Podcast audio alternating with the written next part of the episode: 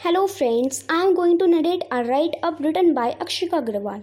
Love at first sight. Love is the purest feeling that a person feels if a person experiences a strong and instant affection towards other person. Example opposite sex is known as first sight love. In some cases it can be called a spiritual attraction or physical attraction.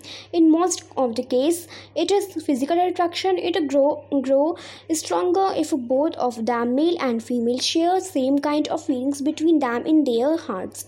Yes, I do believe in first time love. Falling in love is a divine. Yes, I do believe in love at first sight and then them urgently wanted to know the person they have got attracted. They try to chase him or her to each other by visiting the place where they saw their love for the first time. So they could create a bond, friendship to know each other better, to know their background like dislike moreover mm, exchanging mm, contact numbers then the lover or the lovers would like to meet more frequently to talk to share their mm, feelings and to have some quality of time with each other. So their bond grow into a serious relationship.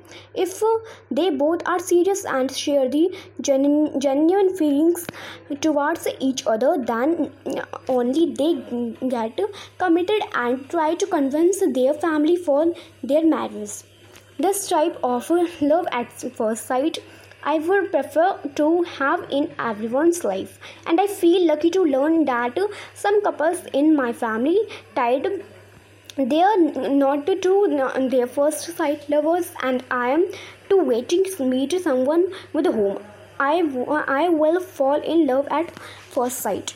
Akshika Agrawal